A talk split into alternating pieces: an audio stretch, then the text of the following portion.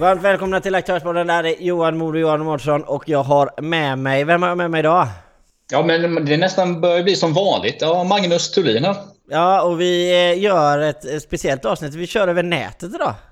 Ja, det känns väldigt digitalt. Men jag driver ju ett digitaliseringsföretag så det känns ju positivt. Ja, men det är ju för kanske så det ska vara då. Eh, så att säga. Men sen, det är coronatider. Men egentligen hade det kanske inte riktigt med det att göra. Det hade mer med tiden att göra. Eller vad, vad säger du? Ja, precis. Vi sitter ju lite på distans. Vi sitter väl en, eh, vad är det, 28-29 mil ifrån varandra. Du sitter ju uppe i Götalaborgsområdet och jag nere i Malmö. Ja, precis. Man kan ju, kan ju inte kramas varje dag, men man ska ju inte kramas nu i och för sig. Men eh, givetvis, eh, med tanke på att vi pratar om Corona och det är Corona vi ska, eh, hela avsnittet handlas alltså om och det har hänt hur mycket som helst. Och både jag och Magnus är ju väldigt intresserade av frågan och vi diskuterar frågan på våra sociala medier och det är många som är med och jag känner att eh, vi behövde ta i det liksom. Och vi börjar med, ska vi börja med krispaketet eller? Ja, precis. Det är bra. Alltså, vi ska snacka om Corona och då tar vi ju det. Vi, man kan väl säga att programmet ska väl liksom handla bara uteslutande i ett företagsperspektiv, eller hur? Vi ska inte hålla på och snacka massa ja, kemiska och eh, virus och sånt där direkt, eller hur? Nej, men alltså jag tror inte det är din och min expertisområde. så jag tror inte riktigt vi ska ge oss in där. Men sen också ska ni veta det att avsnittet är helt live. Vi kommer är totalt oediterat. Så eh, säger vi massa grodor så ja, då säger vi massa grodor helt enkelt. Ja, men folk gillar grodor. Ja, men det gör ju de absolut. Så helst, helst kommer säga det till mig sen så brukar de säga Johan, du vet att den där grejen där, den stämde inte riktigt. Ja, men eh, så är det ju. Men vi, vi börjar med, med krispaketet för företagare. Eh, precis nu, eh, vi hoppar inte över på whatever, vad, vad, vad det är nu mer, utan bara för att rädda företagarna pratar vi om, eller in, liksom, det som har hänt för företagarna. Ja, precis. Vad är det regeringen har presenterat hittills? Nej, men det är ju så. Jag tänkte vi skulle säga datumet och tiden också just nu. För det går ju väldigt fort just nu, som alla känner till. Det kommer ett krispaket där och så kommer förslag där. Och det är ju alltså den 24 mars idag, eller hur? Och klockan är 14.29, eller 14.30 kan vi säga. Så eh, vad som händer efter detta kan ju inte vi riktigt ansvara i det här avsnittet. Men det är ju så, så att det har kommit eh, två ganska stora krispaket än så länge från regeringen. Och um, De siktar in sig då på att helt enkelt... Alltså, att det handlar ju om att rädda det svenska näringslivet i princip. Den här krisen är ju rätt speciell, för den slår ju överallt. Liksom. Och viss, självklart vissa branscher hårdare och vissa mindre, men det slår, generellt så slår den överallt. Och um, det som eh, har kommit till då genom, om man ska liksom summera det eh, ja, hyfsat fort då, så kan man säga så att eh, det har kommit ett krispaket vad det gäller anstånd att betala skatt. Det innebär ju då alltså att man får skjuta upp och betala sina, in sina skatter, till exempel preliminärskatt eller ja, lö, skatten på lön och, och de här bitarna. Så det innebär ju i praktiken då att om man skulle gå in och deklarera nu då, för att eh, man ska deklarera den 12 varje månad till exempel, så kan man välja att den, de skatterna man skulle betala in då kan man skjuta på framtiden. Eh, det är ju ett Ja, förlåt. Nej men det är ju väldigt, det ska vi tillägga, det är ju väldigt enkelt för företagare. Är du företagare, gå in på skatteverket.se så finns anståndet där. Du kan ju till och med söka på anstånd om arbetsgivaravgiften till exempel. Så söker mm. du på det på Google så kommer du in på Skatteverkets hemsida. Så fyller du i ett dokument eh, över, över nätet och så pang så är det färdigt. Så det är ju inte, det är inte svårt liksom, det får vi ändå Nej. säga. Och man ska ändå lägga till här också då, att det, men man måste ju ändå ha skäl. Så det är inte så att om, du, om, du, om ditt bolag går som andra för, eh, aldrig förr, till exempel om du driver Apotea eller någonting just nu, så eh, kommer du inte kunna göra det. Så du måste ju ändå ha vissa skäl på att göra det. Sen är det ändå så att, ja, man kan ju säga att detta är ett krispaket, men detta är ju egentligen detta är ju någonting som staten förhoppningsvis kommer få in och skatten ändå. Så det är ju egentligen, jag skulle inte säga att det är ju ingen jättebig deal egentligen. Liksom. Nej men det, det, är ju, det är det ju inte. Men, och sen ska man veta det att det är 1,25% i ränta av det uppskjutna beloppet. Så säger vi att du vill skjuta upp 100 000 så betalar du 1,25% i ränta på de pengarna. Eh, ja. det, det, kan man ju gå in också och läsa på skatteverket.se. Där står det ju exakt vad kostnaden blir. Men jag kan tycka att få ett anstånd och, och, och en ränta på 1,25% Det tycker jag ändå är rimligt. För det är ju ändå en risk. Alltså... Ja, men det, det tycker jag är helt okej också. Det, det, finns lite andra procentsatser som kommer komma in på senare vad det gäller på skattekonton och sådana grejer. Och det är, då är vi uppe på 6-7 procent och det är inte lika roligt. Men jag tycker också det. 1,25. Jag vet inte vad det är, om det kanske är statslåneränta eller någonting. Det, handlar, det, det har ju med lagstiftningsmässigt att göra. Men det, är, det oli, är det olika saker eller? Är det arbetsgivaravgiften? Är, är det en ränta på den och så är det momsen i den andra ränta på den eller? Där säger du någonting som inte jag kan svara på faktiskt. Det, nej, det vet nej. jag faktiskt inte. Nej, det vet vi faktiskt inte. Så det lämnar vi oberört. Så det hoppar vi väldigt, väldigt fort vidare från det nästa ämne. Men jag tror egentligen, det, alltså det är egentligen, alltså är man i kris just nu, till exempel, säg att du driver en, någonting som har slått, det har slått väldigt hårt, en restaurang till exempel. Och sådär. Och jag menar, eh, generellt så kan jag känna att man kanske inte ska ha kris riktigt ännu när det har gått kanske två veckor, för då har man inte så mycket pengar i kassan. Men det finns ju vissa branscher som är, jobbar väldigt mycket på det här sättet, till exempel restaurangbranschen. Då, så, och då menar de, för dem är det ju ändå kanske, om de känner att ja, men det här kommer vi kunna lösa i framtiden, så har de ju ändå möjlighet nu och det är ju bra. Liksom. Jo, men ja, precis. Jo, men samtidigt så är det ju ändå så här att eh, alltså vi går i, i, alltså visst vi har varit inne i en relativt bra period och folk har haft mycket pengar i restaurangbranschen och sådär. Men sen är det ju så att eh, när du tappar 70-80% av kunderna. Alltså jag vet inte, jag vet inte om, alltså hur många, hur mycket kassa ska du ha? Visst man säger ju att du ska kunna ha tre månadslöner, det säger man ju alltid annars eh, genom revisor och la la la la la. Men, men ändå alltså på riktigt så, så tror jag att Um, det, det, är alltså en vecka utan kunder och, och vara restaurang, då är du nog illa ute alltså, det, det tror jag. Ja, ja, definitivt. Och speciellt om du sitter, speciellt om du sitter på um, Ja, men säg att du har en attraktiv lokal till exempel och väldigt höga eh, lokalkostnader. Men det tror jag vi kommer komma in på lite senare där, för det, det skulle jag ändå vilja ta, ta upp det ämnet sen vad det gäller de, de ja, bitarna. Men, men eh, ska vi gå vidare till nästa punkt? Ja men det kan vi göra. Vi, ska vi, vad, vad jag tänkte, vi, vi, har liksom, vi kör ju lite som alltid jag och Magnus, vi kör bara. Och, men jag tänkte att eh, vi, går, vi börjar med eh, zoner, alltså jag har delat in lite i zoner. Eh, av, av de drabbade företagen, alltså liksom hur den här jargongen kommer att gå där ute just nu. Alltså coronan, mm. hur den påverkar viruset och, och alltså hur det på, kommer påverka vår ekonomi. Och, och då har jag delat upp det i sex olika zoner. Alltså vilken zon får första eh, eh, stöten och sen vidare inåt eh, helt enkelt va, till kärnan. Och den första stöten är ju som vi redan vet om och den, den är ju redan offentlig. Och det är ju turist, rese, hotell, restaurang, bemanning. Eh, det är ju de branscherna som redan nu är i total kris. Eh, jag menar, det, det, det, kan ju ingen annan säga någonting om. Jag menar varenda hotell, varenda restaurang i princip står helt tom. Eh, och bemanning, alltså det är också det, det första du tar bort. Kan man säga. Det, det är det första du väljer bort kan man säga. Som människa. Eh, hade, du tagit, hade du tagit in på hotell idag till exempel Magnus? Ja, jag hade kanske gjort det med tanke på att... Eh, alltså, jag, jag har ju princip, två... Är det av princip eller är det liksom... Eller bara för att försöka rädda det företag för du vet att de inte har andra gäster. Om det hotellet hade varit helt fullt då? Hade du ja, precis. Nej, men det är ju en avvägning det här. Liksom. Nu, nu har inte jag... Jag har ju ett, två bolag. Ett har ju, tar ju ganska hårt på detta. Men man kan säga, man kan säga så här generellt ju att om jag skulle behöva åka upp till Stockholm nu och jobba så skulle jag ju säkert ta in på hotell. Men det är självklart att man tänker... Det, detta, det, finns ju en, det finns ju en psykologisk kris också med det, vad det gäller den här krisen. Ja. Att människor blir ju väldigt, man blir väldigt protektionistisk. Liksom. Man, man ser hoten överallt. Och, och, det gör ju också att människan, ja, men som du pratade om innan, då, man kanske inte handlar, man kanske inte går på restaurang. Så det, det, är väldigt, det blir en väldigt psykologisk kris också som slår väldigt hårt. Och, och menar, om man ska vara helt ärlig, än så länge, det, det har inte blivit något jättestort utbrott än. Så det stora just nu är ju att det är en psykologisk kris kan man säga. Ja men så är ju absolut attityd och det ena och det andra och sen att man, om vi väl blir ännu mer begränsade. Men i alla fall, eh, nummer ett då, det var ju turist, resa, hotell, restaurang. Nummer två då, det är butik, tillverkning, typ industri och sen konsultverksamheten. Eh, som kommer drabbas härnäst eh, och börjar redan bli ganska drabbade så att säga. Man, man vi har ju sett eh, eh, Volvo, eh, både personvagnar och lastbilar har ju slutat eh, och, och Skandia jag håller på att säga. Och, uh, Scania. Scania menar jag. Och Svevia, eh, det är ju en konsultbyrå. Uh, butikerna börjar stå ju tomma. Uh, börjar ju bli mer och mer uh, kännas av så att säga. och det är ju zon, zon nummer två. Och där är vi ju, kan man ju säga just nu. tycker jag ju. Jag vet inte om du eh, Eh, har någon annan åsikt där. Men du, Nej, jag håller med dig. Alltså man ser ju eh, speciellt på alltså de stora verkstadsindustrierna och eh, fordonsindustrin och så tar ju stryk nu. De tar nog mycket stryk kan jag tänka mig också beroende på att Kina har, släkt, eh, har varit nedsläckt ganska länge. Nu börjar ju Kina komma igång igen. Men det är ju så att Eh, lagren på komponenter och sånt har ju, som man kanske fått från Asien har, ju, har det funnits en del lager på. Sen, för, sen släckte ju Kina ner ganska mycket. Så det har blivit ett väldigt stort glapp här nu på komponenter och sånt här. Och det känner nog de stora verkstadsbolagen och fordonsindustribolagen och sånt av väldigt tydligt just nu. Liksom. Jo men det är absolut så är det ju och eh, självklart är det ju så. Men i alla fall det, det är ju den sektorn, det är ju där i, i den zonen två som, som eh, eh påverkan är väldigt stor nu.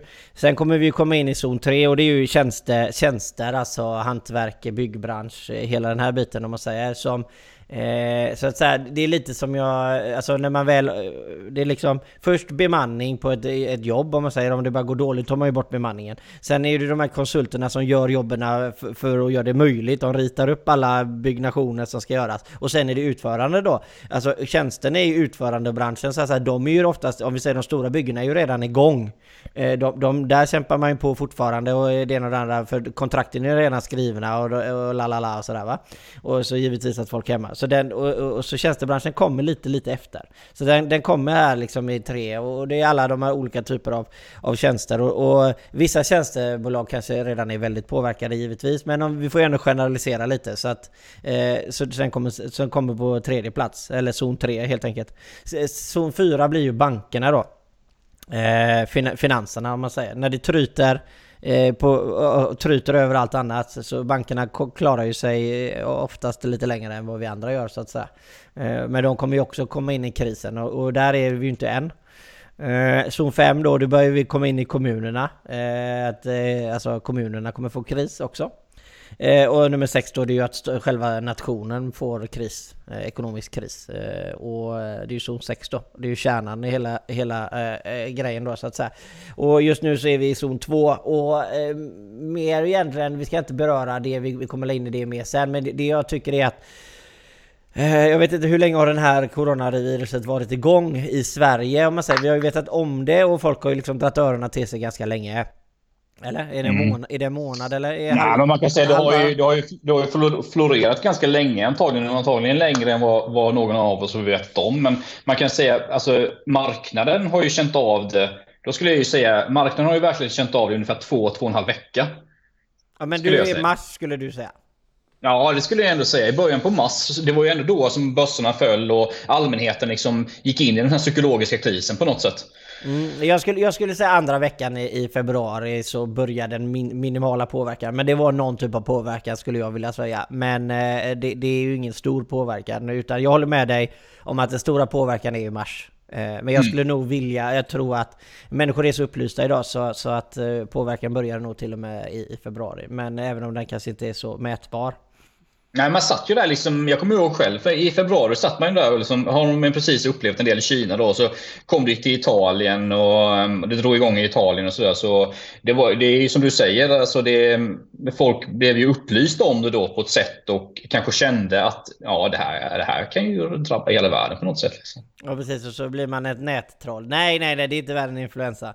Nej, då, men, nej men alltså du vet ju hur det är. Så man, ja. man, eh, man har ju olika ingångsvinklar på information. Eh, och därav så blir ju utgången också annorlunda. Och det är ju ingenting konstigt. Det var ju ungefär så som jag tyckte i början. Vadå, det är ju typ en influensa. Lugna ner er. Men så visar det sig kanske att det är lite värre liksom. Och, och eh, som sagt, men vi får la se. Förhoppningsvis kommer man... Eh, förhoppningsvis kommer en sån som jag få rätt då. Att det var inte så jobbigt.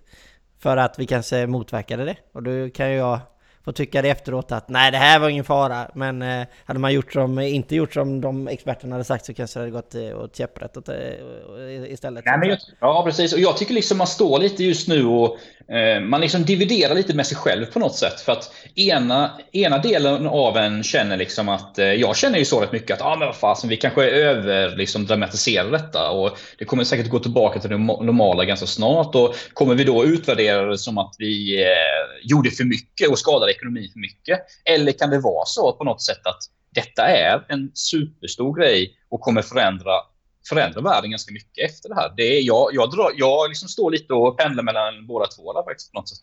Ja. Och, och antag, antagligen kommer vi sluta någonstans mitt emellan såklart. Jo men alltså, alltså men, men, om vi bara för att ta någon typ av eh, liksom eh, substans i det hela så är det ju så att, eh, att Arbetsförmedlingen eh, har ju gått ut med siffror och nu är vi ju i den 24 eller vad är vi? Ja 24 eh, Så hittills i, eh, i mars att eh, det är 18 367 varsel eller folk som har blivit av med arbetet eller blivit varslade så att säga under mars och det är värre under finanskrisen början.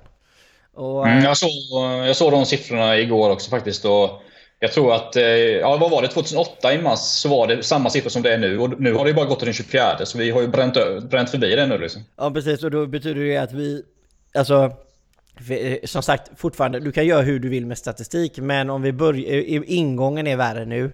Frågan är om, jag, jag kan nästan tro att det kanske inte, jag vet ju inte hur stor påverkan blir, utan jag känns att vi är lite mer upplysta nu. Så att det blir större påverkan direkt kanske. Och sen förhoppningsvis så går ju kurvan ner ganska ordentligt. Eh, men eh, det är ju bara sia om det. Det är ingen som kan säga det ena eller det andra, för det är ingen som vet hur länge det här kommer eh, dra ut på tiden liksom.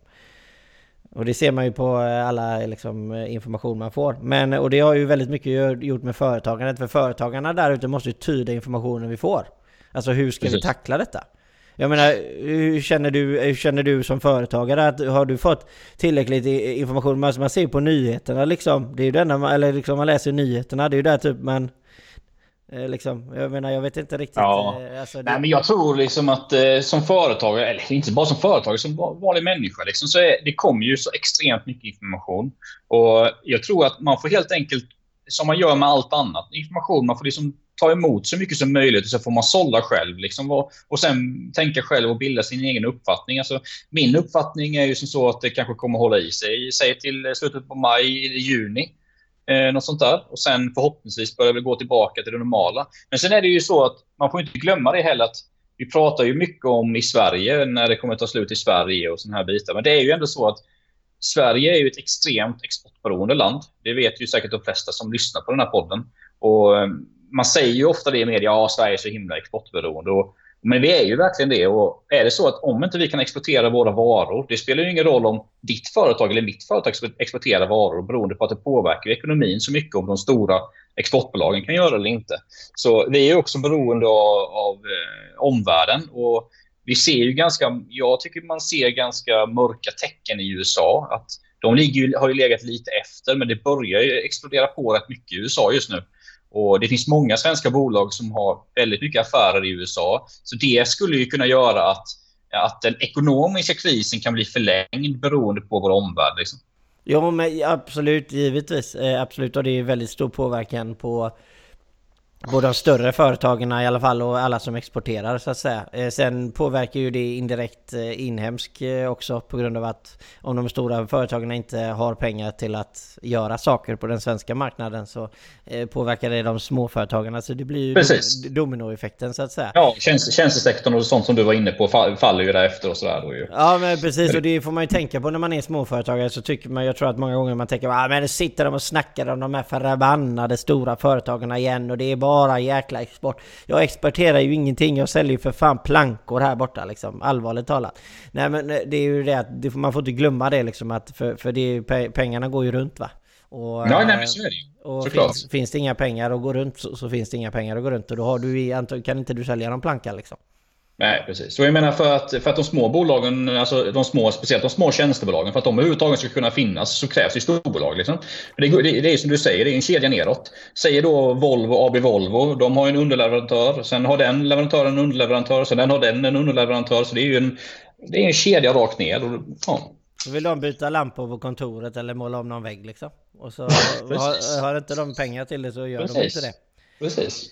Eh, nej, men, vi är inne på nationalekonomi här nästan. Ja, men det, alltså, men det blir ju så. Alltså, man kommer ju ut lite i, från företagsekonomin. Liksom. Alltså, det blir ju nationalekonomi nu med tanke på coronaviruset. Liksom. Jag menar, för jag menar, men håller det på så länge? Vi, vi spinner vidare på det du sa, att du, du håller på till juni liksom.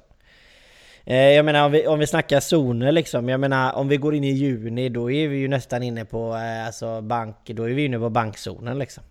Då är vi inne på zon ja. 4 det, det, är ju någonting som inte får hända, om man säger så. Alltså att vi når bankerna, då eh, kan det bli fullständig katastrof. Liksom. Men eh, jag är... Jag, Nej, jag, jag säger inte det att bankerna kommer gå käpprätt. Det är inte det jag säger. Jag säger bara att bankerna kommer bli påverkade. Eh, troligt kommer de få hur mycket stöd som helst av, av, av staten för att hålla sig liksom. Jo, men det är klart. Alltså, eh, bankerna kommer att bli påverkade. Om, om vi går igenom de andra zonerna som du pratade om innan. Det innebär att många människor kommer att bli arbetslösa till exempel. Eh, det innebär att eh, svenskar är generellt ganska skuldbelagda också. Vi har höga lån på bostäder och sådana här bitar. Så det innebär ju då att man inte kommer kanske kunna betala sina räntor, och amorteringar och sådana saker. Och, och då kommer ju såklart bankerna bli påverkade. Det, så är det ju. Ja precis, eftersom vi, vi tar ju inte upp fastighetsbranschen eller börsen så mycket. Vi kan ju givetvis, eh, eftersom vi snackar företags, eh, om man tycker, ja men vad händer med bostadsbranschen då? Där är, har vi ingen, jag personligen ingen kompetens, så att jag kan, inte, jag kan inte kommentera det. Så där får man ju snacka med någon som är väldigt duktig i den branschen, för att säga. Man kan, vi kan ju spekulera, jag tror att bostadsbranschen är ändå relativt robust och jag tror inte att ett, ett kortsiktigt fenomen som är på 3-4 månader kommer göra jättestor eh, effekt på bostadsbranschen. Kommer gå ner lite granna men inte så mycket. Det, det är min take. Men jag har ingen jättekompetens utan det är Nej, bara... men jag håller nog med dig där. Alltså, det enda jag känner orostecknet det är ju att om det här blir förlängt och att vi får en väldigt stor arbetslöshet. Säg att vi får upp mot en 20, 30, 40 procents arbetslöshet. Då kommer det då kommer det slå på hela... Då kommer det bli en, som man kallar en depression. Liksom.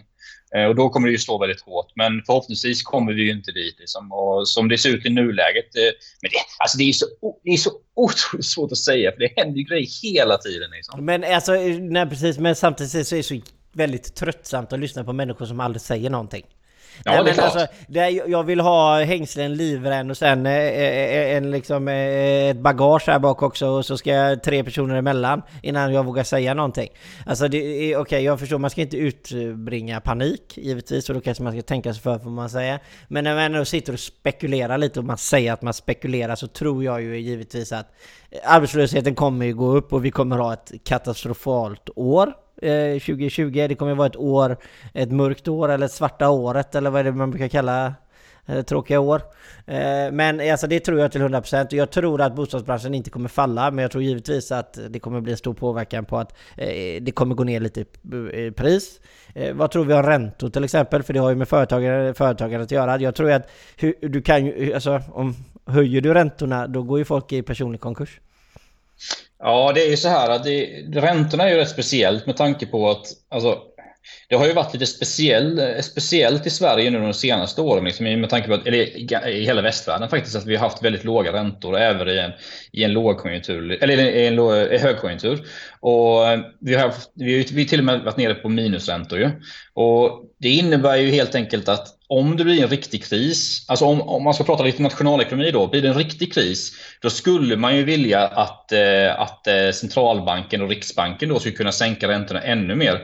Alltså det kortet är ju lite utspelat i svensk ekonomi på något sätt. Så eh, det är möjligt att man kan sänka räntorna lite, men eh, jag tror nog på något sätt att om man ska gå ännu djupare på nationalekonomin, vad man kommer nog få göra, det är nog få, man kommer nog i så fall få trycka pengar. Och, då gäller det inte att trycka för mycket pengar. Då kan det bli inflation och då kanske räntorna sticker åt helsike som på början på 90-talet. Liksom. Ja precis, ja, men det, ja, precis. Och då är det ju dit eh, får man ju hoppas att vi har tillräckligt kompetent ledarskap för att inte det ska kunna hända.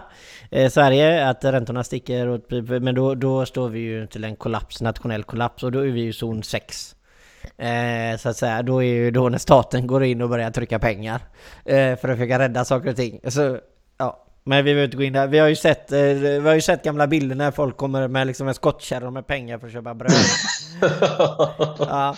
Usch, ja, precis. Jag ja, man ska inte skratta åt det nästan. Nej, alltså, det, det ska man inte. Nej, precis. Nej. Det är ju inte så långt bort. Jo, men det är det ju. Men alltså, det, det, skulle ju teoretiskt sett kunna hända. Om vi säger att den här drar ut, den här krisen, Corona drar ut på krisen och så sitter vi här om ett år och det är fortfarande samma. Va, va... Ja, det, då blir det tufft. Mm, men vi, vi, går tillbaka till det som vi pratade lite om när du sa att eh, du tyckte ändå liksom eh, att ja, men är det redan kris i den branschen efter bara några veckor? Ja. Ja, och, det, och, det, och, det, och jag, fine, jag, jag, jag, kan, jag kan förstå vad du menar. Du menar ju kanske inte kris du menar ju ekonomisk kris direkt, att du blir direkt påverkad att om du inte har en krona så eh, liksom redan nu när det har gått bra och så liksom, ja. Eh, jag, jag, förstår precis vad du menar. Men jag menar om, om för den här då kommer ju alltså alla, de, de kommer ju falla totalt. Men jag menar hur, hur länge ska du då ha, hur länge ska du ha pengar för att överleva då? Eftersom du tycker att eh, om, om du redan är i kris för dig och det har bara gått två, två veckor. Hur länge, hur Ja, länge men precis. Nej men, nej, men det är ju så här att eh, det beror på som sagt vilken bransch man är i. Och jag förstår ju också, jag är inte dummare än så, att jag förstår ju att restaurangbranschen kan få det väldigt tufft just nu beroende på att speciellt kanske restauranger som har väldigt höga lokalkostnader. Eh, för ofta är det ju så ett bolag, det skiljer sig ju väldigt mycket i, bo, i olika bolag hur stor del liksom personalkostnaderna är och hur stor del lokalkostnaden är. Du och jag kanske till exempel har ganska låga lokalkostnader skulle jag gissa. Eh, rent spontant. Medan eh, restaurangbranschen kanske har väldigt höga eh, liksom, lokalkostnader. Ja, jag, jag, jag kan ju vara tillräckligt transparent. Så jag, eh, vi sitter där för 8000 ex-moms tror jag i månaden. Ja, och jag sitter för fem liksom, så det, är- det är ju inte mycket. Nej, precis. Och, och då blir det ju så här att, ja självklart då om, om, om alla dina kunder, eh, liksom, om efterfrågan blir noll, som det är kanske i vissa, hos vissa- restauranger just nu. Ja, vad kan man göra då? Då kan man ju eh, säga upp personal och jobba med de här kanske till exempel korttidspermitteringarna som vi kanske kommer in på eh, sen. Men man kanske gör sig av med all sin personal, men sen sitter man på ett hyreskontrakt eh, som är jättestort. Liksom. Det är väldigt saftig peng som är för den hyran. Och då självklart, då blir det ju så här, då blir det ju likviditetskris direkt nästan. Det blir ju på några veckor och en månad. Det är jo, klart. Jo, men precis. Jo, men ja, absolut. Och, och, och, och den, den går vi ner där. Ja, visst, absolut, det blir. Men vadå, vi säger att... Vad, vad har du hyra då? 100 000 menar du? Eller att du ligger något ganska... Eller 200 liksom? Men du menar att du sitter riktigt centralt då? Men vi säger att... Ja, säg, säg att du sitter i centrala Stockholm, Göteborg eller Malmö. Liksom. Då kommer du ju sitta på hög, väldigt höga lokalhyror. Jo men det, det gör du, men jag menar lönekostnaderna eh, kommer ju säkert vara överstigande det ändå. Alltså oftast, om du har en lokalhyra på 200 000 då måste du dra in Ja, den kommer nog vara överstigande, men vad jag menar är att, att vi, då kommer, relationen kommer vara annorlunda än vad det är till exempel i vårt bolag. Eller Ja. ditt bolag. Liksom. Ja, jo, jo, men jo, jo, jo, självklart i- förhåller ju sig kostnaderna annorlunda. Eh, med tanke på att eh, du har ingen direkt förtjänst på hyran, förutom att du kan bedriva din verksamhet. Eh, och få kunder till det givetvis, men du har inte ett påslag där du kan ja, sälja hyran vidare eh, med 10%. Givetvis, men, men det, det är alla Men sen vet, vi- sen vet vi, vi känner ju till liksom att är, i vissa branscher, till exempel restaurangbranschen, är marginalerna ofta låga. Liksom. Så det, det gäller ju mycket beläggning. Eh, Det har man ju hört själv om man ska driva en lunchrestaurang. Så du kräver ju rätt saftig beläggning eh, på den lunch- lunchrestaurangen för att det ska gå runt. Och det är klart då, får du efterfrågan som är noll, då blir det ju då blir det såklart snabbt kris. Så är det ju. Jo men absolut, och sen, sen är det ju så här att, eh, sen ska vi säga att eh, typ Sverige som nation, om vi går in i nationalekonomin så har vi väldigt höga skatter i Sverige. Och det kan man tycka vad man vill om, men det är ju bara ren fakta. Eh, det är väldigt lätt att ha höga skatter när det går bra. Det är väldigt, väldigt lätt att ha höga skatter när det går bra. Eh, för då är det inga problem. Men vad är problemet med höga skatter när det går bra? Det är det största problemet med höga skatter när det går bra. Det är att företagen har för lite pengar när det går dåligt. Eh, Och visst, man kan tycka att jag eh, är politisk här, men det är jag inte. För att det här är bara rent allmänt. Så om, om jag har en skatt på 50% när det går bra, och då får 50 kronor till dig, 50 kronor till mig. Men hade jag haft 25% istället så hade jag fått 75 kronor och du 25 kronor. Det betyder att när det är dåliga tider så kommer, så kommer jag troligtvis ha mer pengar. Så att det, det är lite så som jag ser den här krisen också. Det är att eh, restauranger är ju känsliga, alltså det vet vi sedan tidigare. Det, det är alltså det är låga månadskost, eller månads, eh, man har månadslöner. Man har alltså låga månadslöner i restaurang eh, jämfört med många andra eh, sektorer för att det finns inga pengar på grund av att det är så dyrt Och, bedriva allting med hyra och löner och liksom allting som man behöver göra. Eh, och, och sen då så kanske man, då det går upp och ner i antal gäster och sånt här liksom. Och det gör ju då att, eh, på, på, eh, nu håller jag på att tappa bort mig själv. Var var jag någonstans nu? Nej, vi pratade om restauranger och du pratade Ja. om eh, lönerna på restaurangerna och... skatter. eh, Mm. ja, precis. Skatterna. Ja. Ja, precis. Ja, men i alla fall, det är ju det jag menar, det är att... Men alltså vad, ja, vad du vill komma fram till det är ju att vi har ett väldigt högt skattetryck i Sverige. Det vet, det vet vi som företagare. Speciellt kanske arbetsgivaravgifterna, personalskatterna och så här. Och eh, det är klart att eh, då blir det, ju, då, det blir ju svårt att... Självklart, är det höga skatter så blir det ju svårare att, att, att samla ihop pengar som man kan lägga på hög så att säga i bolaget. Och, eh, det är ju någonting som vi ser just nu, liksom spe- speciellt med tanke på, på restaurangbranschen. Då, för om man går in på det här andra krispaketet då, som är korttidspermitteringar. Eh, då, man har ju sett i media och Aktuellt och så här de senaste dagarna att ja, men då kan ju restaurangbranschen använda korttidspermitteringar. Ja, men det funkar ju inte riktigt så. För deras efterfrågan är ju noll många gånger just nu. Det är inte så att den har gått ner 50% Hade den gått ner 50 ja då kanske man hade kunnat använda korttidspermitteringarna. Och för att göra det klart, då, vad är korttidspermitteringarna? Jo, det är ju då att man, man kan få människor att gå ner i arbetstid eh, för att fort, eh, men fortfarande behålla en stor del av sin lön kan man säga, nästan hela, men runt 90 procent. Och då, då tar helt enkelt bolaget tar hälften av kostnaden och sen staten tar hälften av kostnaden. Är det, nej, men är, det, är det inte 40-40-20? Ja, det beror, på lite, det beror på lite hur mycket man går ner i arbetstid. Och så Ja, så men det, det kanske är lite kollektivavtal och grejer. Det kanske är ja, det, ja, det skulle vi kunna gå in också. Det beror, det beror också på... Dels är du kollektivavtalanställd så har du ju regler med, med kollektivavtalet då, så att säga. Eh, är du är inte med en kollektivavtal så, så måste, vad är det, jag tror det är 70% av de anställda gå med på detta för att man ska kunna få använda det.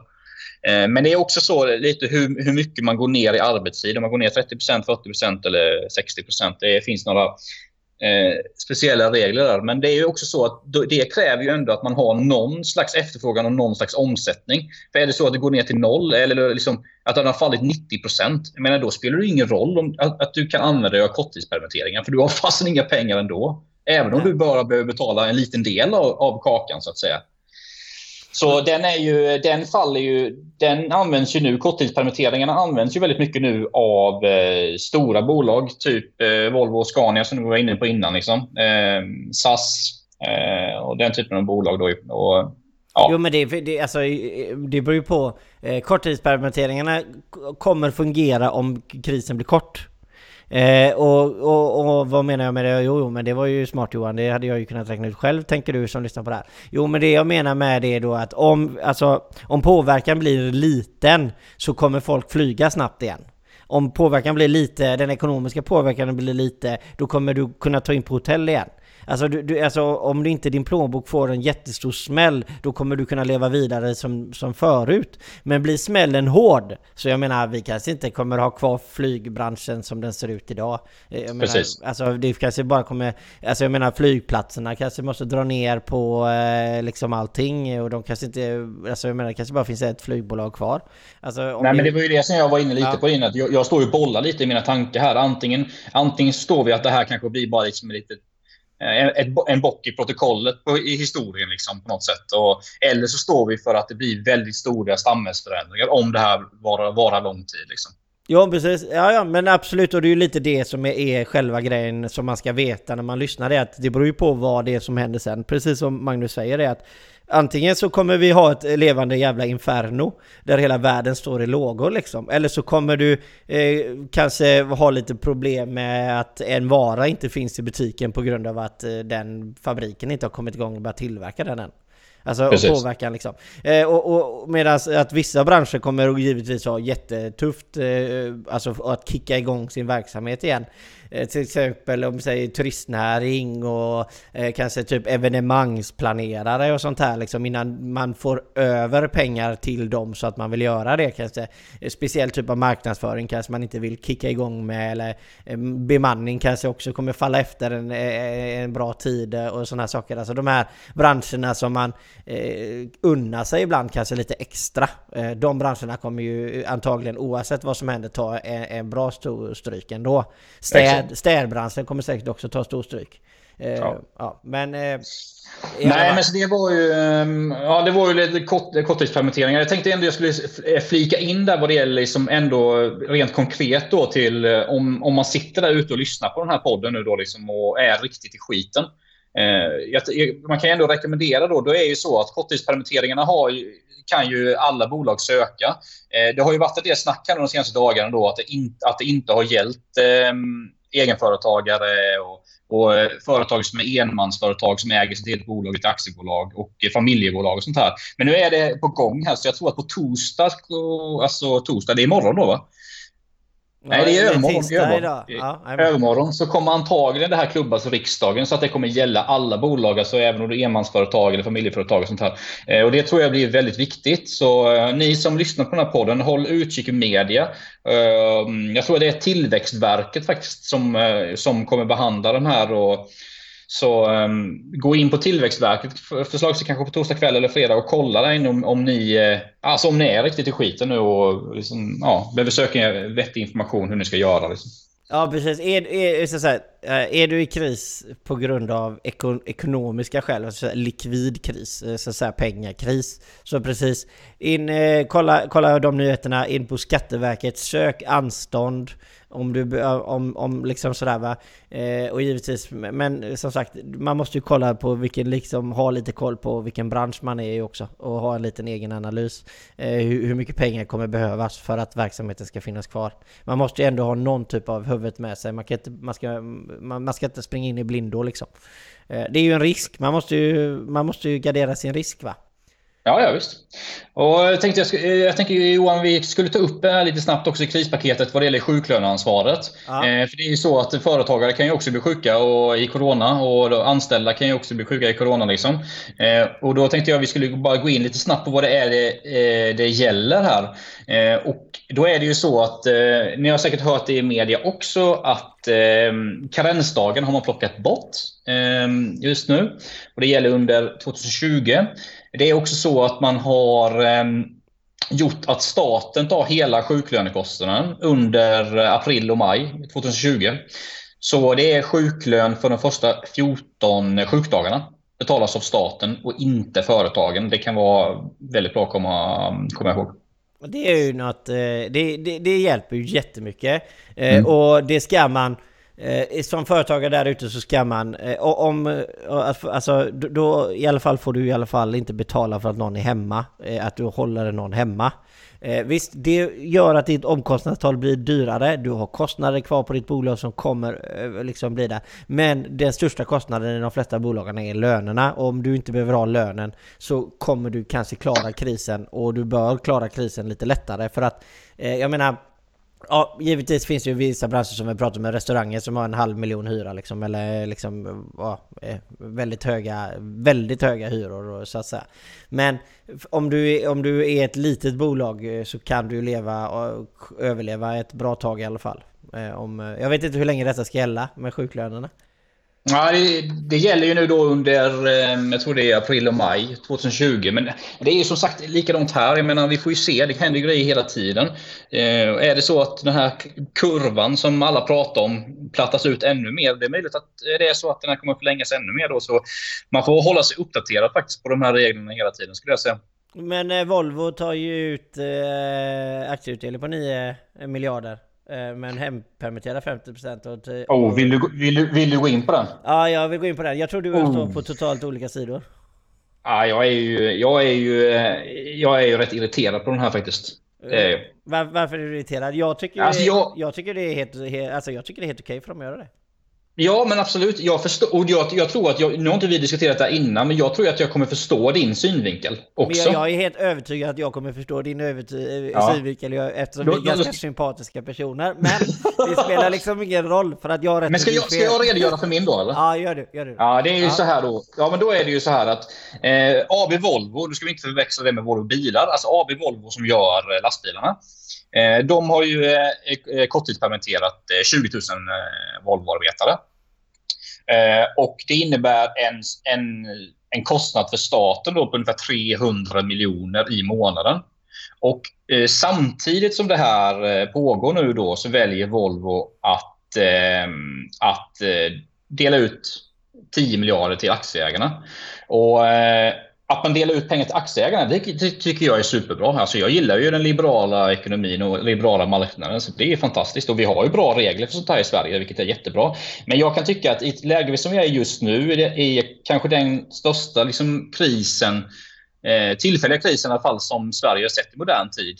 Och där hela samhället är i gungning. Så skulle jag ändå säga att det skickar väldigt dåliga signaler, tycker jag personligen. Och därför har jag ju uppmanat faktiskt eh, AB Volvo att tänka om. Skjut på utdelningen eh, eller ta utdelning, men då tar ni inte korttidspermitteringsbidrag. Men alltså du är så jäkla PK, alltså egentligen ja, sitter du och PK. bubblar.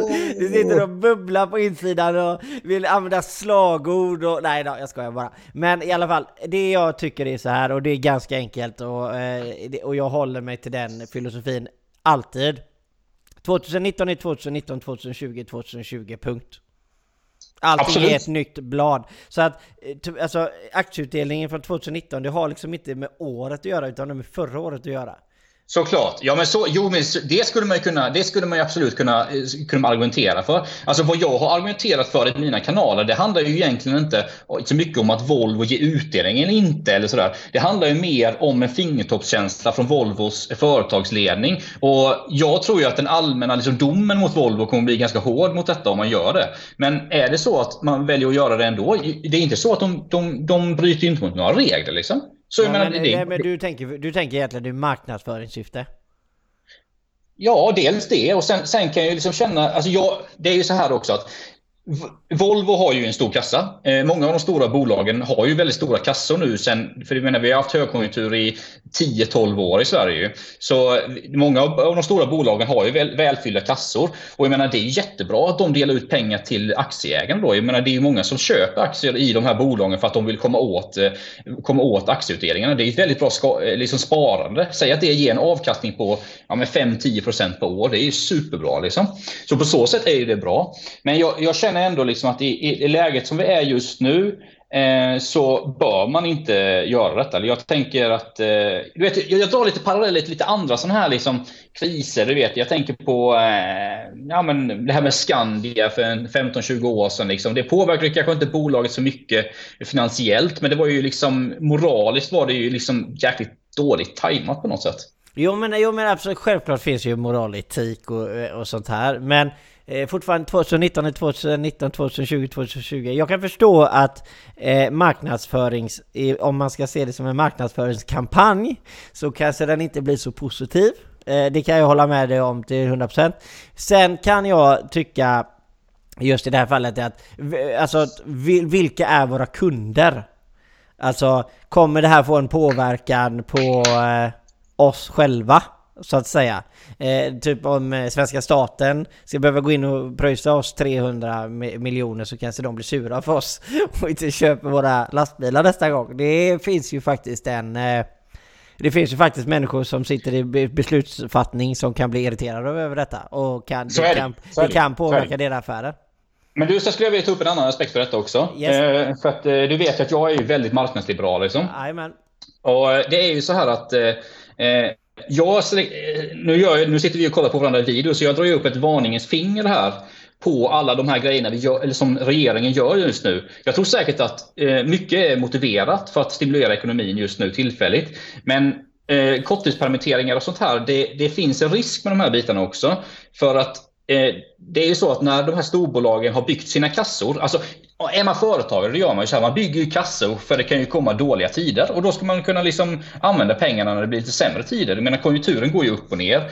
Och vad jag inte vill se eh, i framtiden det är att vi bygger någonting nu, en sån här socialistisk liksom, maskin som gör att så fort vi får en kris så är det staten som går in och betalar marknaden eller betalar företagen. Och det tycker jag man efter den här Eh, när den här krisen är över. Då tror jag att verkligen att man behöver sätta sig ner och gå igenom de här förslagen och kanske ta bort en, del, en hel del.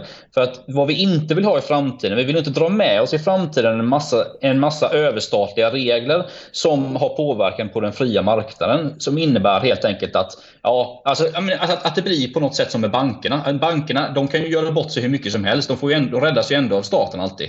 Och, och det vill vi ju inte ha i liksom en, en, en, en, mark, en, en fri marknad. Så jag, här tror jag att man behöver, eh, kommer behöva rensa den här, när den här eh, Men hur ska, det, hur ska det kunna bli annorlunda om skatterna är så höga? Och som sagt, som jag sa innan, går det bra, då är det okej okay att ha höga skatter. Men går det dåligt, då är det ju inte okej okay längre att ha höga skatter på grund av att jag menar, folk kommer ju ha mindre pengar och jag menar och, och sådär. Och, och, för att stimulera ekonomin, då behöver man ju göra någonting. Så att det är ju det därav som är den stora grejen, att så länge skatterna är ganska höga så kommer eh, statens påverkan vara större. Ja, ja, såklart. För de har mer, och, och, och, varför, varför är det så, tänker du som sitter och lyssnar? Det är ju så här att desto högre skatterna är, desto det, är ju inte, det här är ju egentligen ingen science för att det är ju inte så att höj skatterna och du får in mer pengar till staten. Det stämmer ju inte för att det finns ju en brytpunkt. Går du över den brytpunkten så minskar du i totala summan pengar istället. Men vi ska inte gå in as mycket på det. Men i alla fall, om vi håller det väldigt simpelt så säger vi att högre skatter genererar mer intäkter till staten. Desto högre skatter, desto mer pengar har staten. Eh, och så kanske det inte... Och, ute, och utan att få vara, vara för politiska nu då så, så är ju ändå då, vi är ju företagare liksom, så vi eh, vill ju ha låga skatter, det är klart. Eh, vi, vi tror att det gynnar. Balanserade skatter vill vi ha. I alla fall jag ja, vill jag vill ha, ha låga skatter. Du kan få ha balanserade skatter. Ja, jag vill ha, bal ja, jag vill ha balanserade... jag, vill ha, jag vill ha ett balanserat system som ändå möjliggör det för företagen att vara lite bättre rustade för sådana här saker än tidigare. Där vi inte behöver... Eh, där det går 57% i vinst liksom som företag. Alltså, jag menar, ja men eh, du vet du handlar en grej för 100 000 liksom. Ja, 5000 spänn av dem är vinst till det bolaget. De andra är kostnader, uppbyggda kostnader liksom. Alltså jag menar, det, det, finns inte så mycket... De behöver göra den affären ganska många gånger för att bygga en kassa. Om man säger så. Och det är det jag menar, det är det jag menar att procenterna är väldigt låga. Eh, och eftersom procenterna är väldigt låga, det betyder att kostnaderna är väldigt höga. Och varför är kostnaderna höga? Det är bara för att eh, skatter och dylikt är högt. Eh, men i alla fall, det är ju, eh, det är ju som sagt, eh, jag vet inte om det är min åsikt, utan det är egentligen nästan mer fakta. Får jag alla, Eh, du Johan, ja. eh, vi, vi snackade ju väldigt mycket storbolag här just nu. Eh, skulle ändå vilja gå in på den här sista delen i de här eh, stödpaketet. Eh, och det innebär ju då att, eh, jag vet inte om du har hört talas om det, men Almi kommer ju få 3 miljarder här nu. Och eh, under den här veckan, jag har varit ute och skrivit lite om det här också. Jag, jag har ju snackat en del med Almi fast det har inte riktigt rätts ut hur de här eh, 3 miljarderna ska fördelas till småföretagare och så här och hur det kommer vara med, om det kommer vara lån eller hur det kommer vara. Men jag kan väl ändå säga det att eh, det finns ett stödlån som kommer komma till Almi Eh, och där kommer nog Almi att eh, lägga ut information på deras hemsida under veckan skulle jag eh, anta.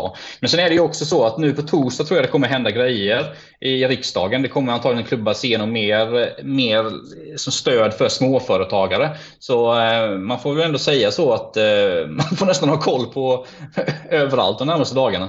Ja precis, jo, men så är det. Och de här tre miljarderna som kommer komma in som lån, det är ju Givetvis för likvida medel för att överleva men eh, det är som sagt Alltså tänk er för, alltså hoppa inte bara på saker och ting. För många gånger så kanske man kan klara det om man är lite finurlig. Jag menar, jag har sett företag där ute som åker och sätter lappar upp med hemlevererade bröd från konditorierna liksom.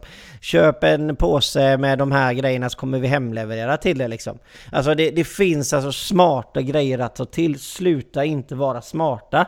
Du är smartast när du är hungrig brukar man ju säga. Och det stämmer ju eh, också faktiskt till och med när man går in i, i hjärnan och kollar. Men alltså, tänk utanför ramarna. Jag menar, det här är ju ett entreprenör... Alltså, du kan, om du är entreprenör, gå inte in i den här attitydsgrejen att vara negativ. Här finns det, här det finns business, det finns branscher som exploderar just nu. Jag menar, Snacka porrindustrin alltså, snacka gamingindustrin, livsmedelshandeln. Bara för att ta tre stycken, alltså nöjesgrejer som man gör digitalt eller liksom mat och så här, så här. De marknaderna exploderar just nu. Alltså det finns, och då, givetvis går de flesta marknaderna ner. Men är man entreprenöriell och tänker lite så, så, finns det alltid möjligheter till att eh, hitta en ny infallsvinkel på saker och ting liksom. Jag är helt ja, ja, men det är, på det det är ju i kris nya tankar föds ju. Det brukar man ju säga. Så är det ju. Jag menar, det, det, vet man ju själv. Så fort det är kris, då, då, då kommer ju överlevnadsinstinkter fram. Liksom att, bara, herregud, nu måste, jag, måste man hitta på något nytt ju. Ja. men så är det ju. Jag menar för att, för frågan, alltså eh, Frågan ställs inte på samma sätt som den gjorde förr. Du hade, du hade det perfekta svaret på den förra frågan. Men det var den förra frågan. Den nya frågan är annorlunda. Så ditt svar som du har gett till, även till den nya frågan, kommer inte vara lika anpassat. Så du måste hela tiden leva, vara flexibel, hitta nya möjligheter, se det positivt. Jag menar, jag, jag förstår det. Så länge liksom vi inte får utegångsförbud. Eh, för om vi får utegångsförbud då är du, det, det, det, är de digitala verktygen det enda du kan ta till. Då, mm. då är vi ju illa ute om vi får utgångsförbud. Jag menar, jag vet inte hur illa det går för Italien, men jag kan tänka mig att det går... Eh, Eh, katastrof. Eh, ja, alltså jag tror nog att Italien och kanske Spanien nu som vi ser det där eh, man har nog bränt reformrumutrymme för de närmaste 20 åren. ja, ja, ja. Och då är du snäll. Ja, antagligen. Det, alltså det är ju väldigt tragiskt. För det, här, det är ju så att det här kommer antagligen skörda mycket mer offer e, e, efteråt än vad kanske det gjorde nu. Jag menar, ja, ja. depressioner och självmord och, och, mm. och sådana här bitar. Och det är faktiskt någonting som inte man... Det, jag tycker inte man snackar så jättemycket om det faktiskt i media när man pratar om det. För att eh, det är ju ändå så att det som håller på att hända just nu och om det här fortsätter längre tid. Jag menar, det är många bolag och många familjebolag, enmansbolag som, som går i, i, i konkurs och människor kanske är skuldsatta och så här. Så eh, efterdyningarna av detta kan få väldigt starka mänskliga konsekvenser liksom i fysisk ohälsa eller psykisk ohälsa och, ja, och självmord och sådär. Så det, är, det finns många aspekter på det här liksom. Ja, men psykisk ohälsa skapar ju oftast fysisk ohälsa så det går ju lite, ja, går ju lite, ja, det går ju lite hand i hand där. Så att jag ger dig en pluspoäng i kanten där. Helt enkelt. En oh. stjärna, en stjärna. Tack Jo! Trots att du har fel angående utdelningarna. Men... eh, nej då, men... Men alltså eh, Johan, som jag sa till dig innan, alltså jag förstår ju ditt resonemang. Jag gör ju det. Det är, det är inga konstigheter med det. Och, ehm, men eh, men vad jag, jag resonerar ju lite på ett annorlunda sätt. Det är ju det liksom. Det så det är ju mer en, det är ju liksom en lite mer filosofiskt tankesätt. Ja, liksom. så, jo men det, det ska man ju vara lite filosof ibland, helst om man får tillfället. Nej men alltså sen är det så här, eh, precis som Magnus egentligen har sagt. Kolla alla eh, olika ställen som det finns. Almia, Tillväxtverket, kolla givetvis regeringen om man där, den är ju lite svårare, regeringen.se, den är ju lite svårare. Ja den är ju tuff att läsa ibland, ja, det är mycket lagtext och sånt där alltså. Precis, kolla på eh, SVT. De kommer ju ändå ut med den eh, typen av information som man ändå skulle behöva. Jag tror ändå att du kommer få någon typ av ersättning som egenföretagare. Men eh, sjuklönen är ju helt perfekt. Det kommer ju vara grymt. Då kommer du få tillbaka den. Jag vet inte, men när får du, får du, kommer du få den liksom? Kommer du få den typ som, jag menar för, jag tror att du får ju så här på skatten nästa år liksom? Eller kommer du få liksom ett stöd liksom direkt liksom?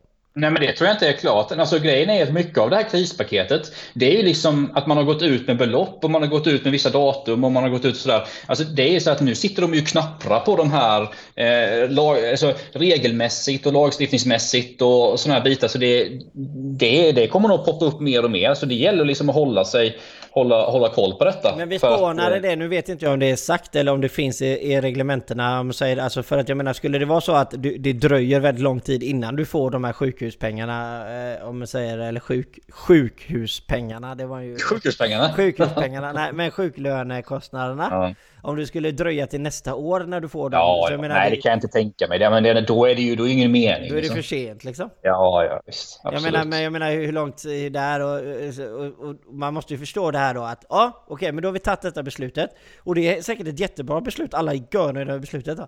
Men vem ska hålla koll på att ingen skor sig? För att jag menar, det här öppnar ju upp ett helt nytt kapitel av att skapa bluffföretag och säga att man är sjukskriven. Ja, men her herregud, alla vill ju ha del av skattkistan just nu. Det märker man ju. liksom. Så är det ju. Och, men det handlar ju jättemycket om att ha koll på det som sker just nu. För att, alltså att, att saker och ting kommer missbrukas nu. Det kan vi nästan vara överens om. Det kommer det göras. Liksom. Och det finns säkert en hel del som kommer slinka igenom också på något sätt. Tyvärr. Men eh, det, det måste göras. Och, Ja, på något sätt får man väl... Eh, men jag, jag tycker regeringen, alltså jag ska, ska, ska inte gå in på lite. Jag, jag, är, jag, jag stödjer regeringen till fullo. Jag tycker regeringen är skitbra ifrån sig. Jag tycker Moderaterna, KD, SD, V, alltså alla utanför har gjort asbra ifrån sig. Jag är jättestolt över att vara svensk i, i, i, i de här kriserna. Eh, man, alla är överens att vi måste hjälpas till. Och jag menar, jag är jättestolt över det. Jag sa det till frugan häromdagen när vi pratade liksom, att jag, jag är jättestolt över att säga, jag tycker det här, vi, vi kommer ihop oss. Vi gör inte som i USA, de fortfarande ständigt attackerar varandra, utan alla, ja, ja. Sen kanske vi vill hjälpa lite annorlunda, vi vill göra det lite på annorlunda sätt, givetvis. Men alla är överens att vi måste hjälpas åt.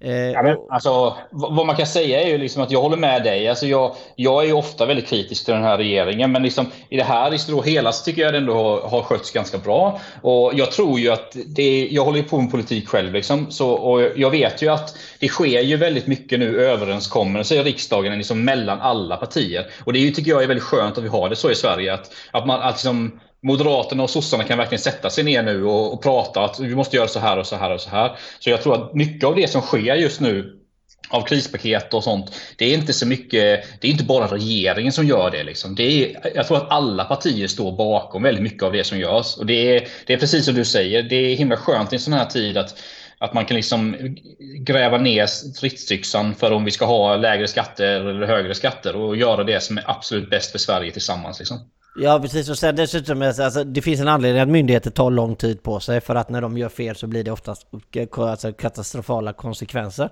Och myndigheterna har ändå gjort saker och ting eh, väldigt, väldigt fort för att vara myndigheter.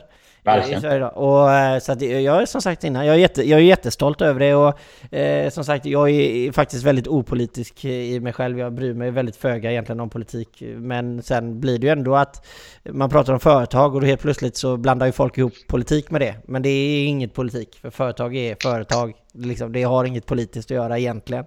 Eh, som folk tror ibland. Men eh, Ja, vad är det du vill ha för avslutningsord? Jag, jag vill ju säga det som jag hela tiden säger i mina sociala medier och med i min kanal. Det säger sluta inte lev, sluta inte handla, gör det bara smartare. Och det, det är det jag lever efter just nu kan jag säga. Ja, men den kanske jag ska börja följa också då. Lät ju rätt vist av dig Johan, tycker jag. Ja precis, ja, nej, men jag, har kört stenhårt på den. Jag, jag nästan skriver den efter varje inlägg nu för tiden. Utan att, eh, alltså, sluta inte lev liksom. Eh, sluta inte handla, och, och, men gör det bara lite smartare. Och smart, men det, avslutningsmeningen är ju att, det här med smart är ju att man får, man får anpassa sig lite till vad det handlar om. Eh, så att det blir, den, den, kan ju tolkas lite brett, och det är lite meningen. Eh, men i alla fall, eh, ja vi kommer ju, vad ska vi säga, vi kommer ju få det är sista sista nu, det får vi ändå säga att konkurserna kommer att öka. Konkurserna ökade redan i februari innan det här ens hade påbörjats. Eh, vi var redan inne i en dålig trend redan innan detta påbörjades. Så jag tror vi kommer se eh, de värsta siffrorna på eh, något, ja, på minst två decennium. Eh, i år. Ja, alltså, vi har ju inte sett det värsta än. Det kan vi vara överens om. Det kommer ju bli värre än så här. Men, ja. Eh, ja, men för att, om jag skulle vilja avsluta, det skulle jag ändå säga, fast vi har snackat länge nu alltså. Och, ehm, ja, bra avsnitt ändå. Eh, det gjorde vi ganska bra på Freebase, det ganska hyfsat. Hade lite manus, men det slängde vi i papperskorgen som vanligt tycker jag. Men vi får väl se lite här under de närmaste veckorna går. Vi kanske kör något uppföljande. Vi får se lite. Ja men alltså allting handlar ju självklart, ifall intresset blir väldigt stort på avsnittet så klart att vi gör en uppföljning liksom. Och eh, som alltid, jag menar jag och Magnus, vi, eh, jag menar vi gör fel och vi gör rätt ibland också och vi skriver saker och ting på sociala medier hela tiden och jag menar vi, både du och jag älskar ju att folk säger vad de tycker även om de inte tycker samma. Så jag menar... Ja, absolut. Alltså eh, att människor tänker själv, det gillar jag. Ja precis, ja, men, och jag menar sen behöver man inte alltid hålla med varandra liksom. Det är, det är viktigt att, att, att poängtera ut detta. Och jag tror att jag pratar för både mig och Magnus. Magnus heter ju Magnus Thulin på Facebook till exempel, där du är aktiv. Eh, mestadels antar jag? Är det Facebook? Jajamensan, ja, jag kör ju mest Facebook och Instagram. Instagram kör jag lite mer eh, skämt och sånt här. Eh, för, liksom, näringslivsskämt och politikskämt och så. På Facebook kör jag ganska mycket sakpolitik. Inga nakenbilder och, och sånt? Sexigt? Nej. Ja, om, man, om man följer min andra, Magnus Thulin eh, XXX, eh, ja. den, är ju, den är ju väldigt kinky. Den har blivit explosionsartad nu under corona. Nu, nu ja, ja, ja, ja. Jag, jag ökar med tusen följare om dagen ungefär. Ja precis. Eh, nej då, men eh, Moder Johan heter jag ju på Facebook om man är intresserad av det. Sen kan man ju givetvis kolla Aktörspodden. Men eh, där är, försiggår ju inte så mycket diskussioner. Men som sagt, var gärna med och diskutera och så får vi ju egentligen säga egentligen, eh, jag vet inte, det är ju ändå offentligt så att säga. Får vi ändå ställa från Aktörspoddens sida ett väldigt stort grattis till Magnus. Får vi säga. Ett grattis? Till Magnus. Ja, bra där. Ja, ja, ja. ja. För vad menar du då? då? Ja, precis. T till den nya bebisen. Ja, tack så mycket. Jag har blivit pappa. Det är ju stort i livet alltså. Det, och det, det, får ju en att tänka på och sätta perspektiv på helt andra, eh, helt andra sätt här i världen. Och det är ju rätt skönt nu när det är lite ekonomisk kris och så. Då har man ett härligt smile att komma hem till istället. Ja, men, det, men, det, men nu får vi inte hålla Magnus längre för nu ska Magnus hem och kramas lite med bebisen. Ja, verkligen. Ja. Absolut. Eh, tack så hemskt mycket, du har lyssnat på Aktörspodden. Jag heter Johan Modo Johan Mårtensson och, jag, och vi har haft med oss vem idag? Magnus Thulin. Ha det nu så himla bra. Ha det bra. Hej. Hej.